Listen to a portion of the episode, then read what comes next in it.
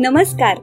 पुनवेच्या गप्पा ह्या पॉडकास्टच्या आजच्या दहाव्या भागात तुमचं सगळ्यांचं मनापासून स्वागत. तर आज या भागात ना आपण काही शब्दांविषयी गमती जमती ऐकूयात. माणसांप्रमाणे शब्दांचेही जीवनचक्र असते बरं का. शब्द जन्माला येतात जगतात व शेवटी मरून जातात. काही शब्द शतायुषी माणसाप्रमाणे पिढ्यान पिढ्या सन्मानाने जगतात. काही शब्द अल्पायुषी ठरतात. तर काही शब्द उगाच श्वास चालला आहे म्हणून जिवंत म्हणवले जातात. एरवी त्या शब्दांकडे सहसा कुणीही लक्ष देत नाही. वरवंटा हा शब्द असाच काही दिवसांपूर्वी वारला. त्यापूर्वी तो बरेच वर्ष मरणपंथाला लागला होता. सुरुवातीला लोक त्याची विचारपूस करायचे. वीज नसल्यामुळे किंवा तांत्रिक बिघाडामुळे मिक्सर आजारी पडलं की लोक वरवंट्याकडे वळायचे. तोही बिचारा एखाद्या सामाजिक कार्यकर्त्यासारखा जबर दुखण्यातून उठून लोकांना मदत करायचा. वरवंटा हा शब्द लोकांना अधून मधून का होईना आठवायचा. महिन्यापूर्वीच मराठीत एम फिल केलेल्या माझ्या भाचीला मी वरवंटा शब्दाबद्दल विचारल्यावर तिने पांडोबा भिकाजी धावडे अशा अनोळखी नावाच्या माणसाच्या गडचिरोली येथे निधनाची बातमी ऐकून आपण जसा चेहरा करू तसा चेहरा केला. तेव्हाच या शब्दाचं आयुष्य संपल्याची जाणीव मला झाली. असं कितीतरी शब्दांच्या बाबतीत झालंय. आपला खल दिसत नाहीये आजकाल कुठे? असं मी बायकोला विचारलं तर तिनं खल गेला अटाळ्यात आणि खलनायक माझ्यासमोर उभा आहे. असं शेलक्या शब्दात उत्तर दिलं. काहीही कमेंट्स न करता मी मनातल्या मनात खल या शब्दाला श्रद्धांजली देऊन टाकली. कोट. हा मराठी शब्द कुठल्या तरी शेवटल्या राजाबरोबर सती गेला असावा. किल्ल्यांभोवतीचे कोट जाऊन तिथे भिंती उभ्या राहिल्या आणि त्या किल्ल्यांचे म्युझियम झाले. तसेच बाराबंदी तुकोबांसह सदेह स्वर्गात गेली. ती पुन्हा परतलीच नाही. बुवांच्या जाण्याबद्दल वादविवाद झडताहेत पण बाराबंदी निश्चितच कायमची स्वर्गवासी झाली. याबद्दल मार्क्सवाद्यांपासून तर संघवाल्यांपर्यंत सगळ्यांच एकमत झालेलं दिसून येतं. उमाळा या शब्दाची काल परवाच हत्या झाली असं कळलं. एका प्रथमच सासरी जाणाऱ्या मुलीनं टिप गाळणाऱ्या आपल्या आईला रडतेस काय असं गाढवासारखं? असं कडक शब्दात विचारलं. तेव्हाच उमाळ्याचं ब्रेन हॅमरेज झालं.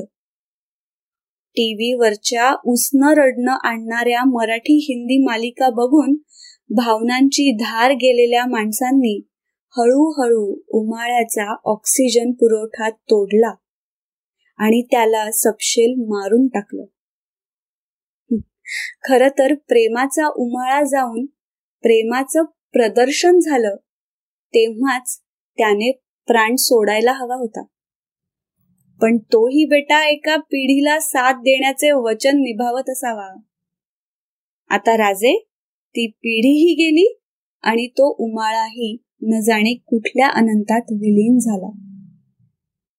माझ्या आजोबांकडे एक जुनी चंची होती. त्यात ते पान सुपारी वगैरे ठेवायचे. आजोबा जाऊनही आता तीस बत्तीस वर्ष झाली असावीत.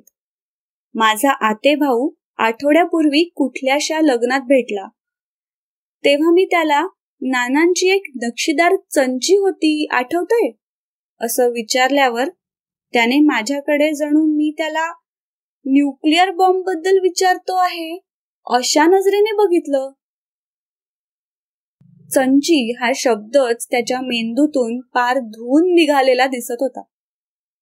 कहर म्हणजे लगेचच माझ्या बायकोनं माझा दंड धरला आणि मला बाजूला घेत नानांच्या लफड्यांबद्दल असं चार लोकांसमोर काय बोलता?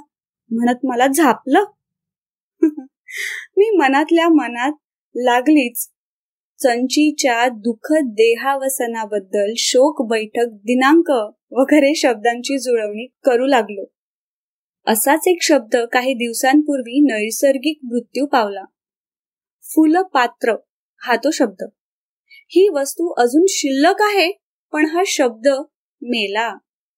हे म्हणजे एखाद्या मेलेल्या प्राण्याला पेंढा भरून दिवाणखाण्यात सजवून ठेवल्यासारखं वाटतं. मग तो नुसता प्राणी न राहता पेंढा भरलेला प्राणी होतो. फुलपात्र या शब्दाचं असंच झालंय. याला सुटसुटीत नाव पेला किंवा सर्वनाम भांड असं मिळालं फुलपात्र या नावाच्या अंत्ययात्रेला या दोन्ही शब्दांनी त्याला उत्तराधिकारी म्हणून खांदा दिला असावा. तसंच आपल्या आवडीचा पदार्थ त्याच्या नावासकट नसतेना बूत होताना पाहणे हाही एक शोकानुभवच आहे. मी लहानपणी कल्याणला शिकत असताना छाया थिएटर जवळच्या एका म्हाताऱ्या वाण्याकडून जर्दाळू घेऊन खायचो. जर्दाळू खाल्ल्यावर त्यातील बी फोडून त्याच्याही आतला गर खाण्यात गंमत वाटायची. नेमानं मी सात आठ वर्ष त्याच्याकडून जर्दाळून घेऊन खात होतो. कल्याण सोडल्यानंतर मी तीसेक वर्षाने सहज म्हणून आमची जुनी चाळ बघायला गेलो तेव्हा सगळंच बदललं होतं. वाण्याचं दुकानही बऱ्यापैकी पॉश झालेलं होतं. गल्ल्यावर चिरंजीव वाणी बसले असावे. मी त्यांच्याकडे जर्दाळू मागितला. आणि वाणीपुत्राला घाम फुटला. ऐसा माल हम नाही बेचते. असं जेव्हा तो बोलला तेव्हा हा शब्दच त्याने ऐकलेला नसल्याचं मला जाणवलं.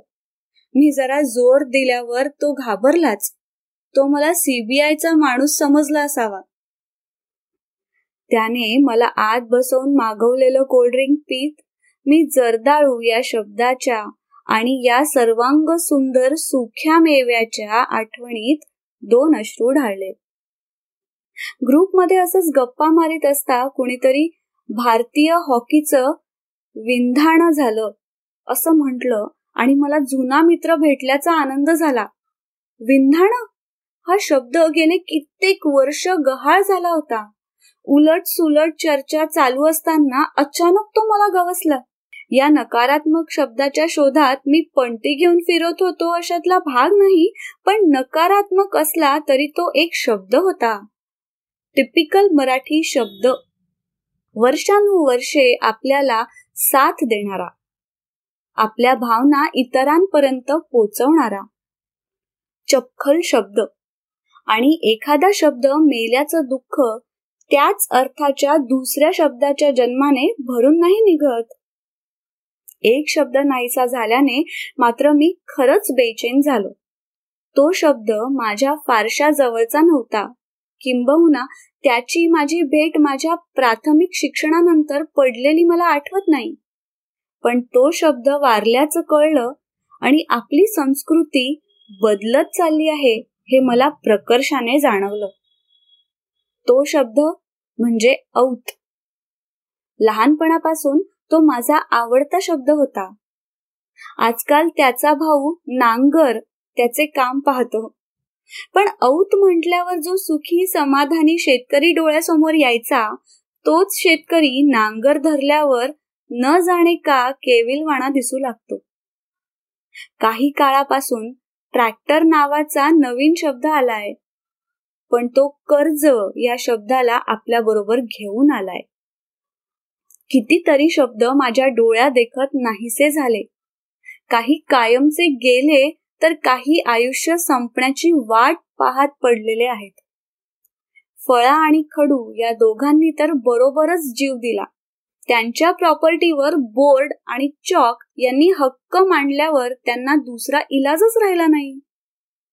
तुळई गेली रोळी गेली किरमिजी नावाचा रंग गेला लिंगोराचा गोल पाचे गेले दाणपट्टा गेला. गेलेल्या शब्दांची यादी एखाद्या गावात वारलेल्या माणसाच्या नावाच्या यादी एवढी लांब असू शकते. याला अंत नाही बरं का? याला अंत नाही. त्यांच्या जागेवर नवनवे शब्दही येतात. पण त्यांना म्हणावी तशी लोकमान्यता मिळत नाही. संगणक हा शब्द गेल्या काही दिवसांपासून स्थापित होण्याचा प्रयत्न करतोय. पण एखाद्या नवरीचे नाव लग्नानंतर बदलले गेले तरी तिला माहेरच्याच नावानं ओळखले जावे.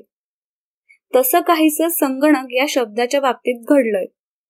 इंग्रजी शब्द तणांसारखे माजू लागल्यावर आणि त्यांच्या मराठीत मुक्त संचार सुरू झाल्यावर तर पुढे पुढे आपण मराठी व्याकरणातून इंग्रजी बोलत आहोत असा देखावा निर्माण होण्याची शक्यता आहे. माझे फोर्टी फाईव्हचे अंकल मॉर्निंग वॉक घेत होते तर त्यांची हार्ट फेलने डेथ झाली. हे वाक्य एका पुण्याच्या मराठी मुलीच्या तोंडून ऐकल्यावर मी जाम गोंधळलो होतो. या वाक्याची नेमकी भाषा कुठली हेच मला कळेना. सांगणाऱ्याला सांगता येते आणि ऐकणाऱ्याला कळते ती खरी भाषा.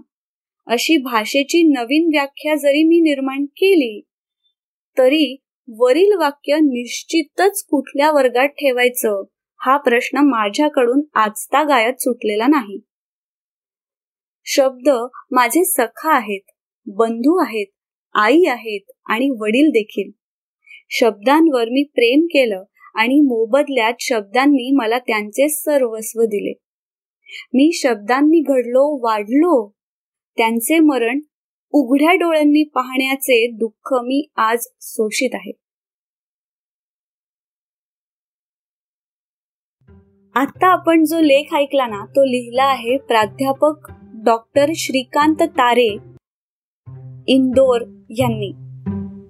श्रीकांत तारे एक लेखक आहेत व त्यांनी काही मराठी लघुपटांकरता संवाद लिहिले आहेत आणि त्यांचे खूप लेख प्रसिद्ध झाले आहेत.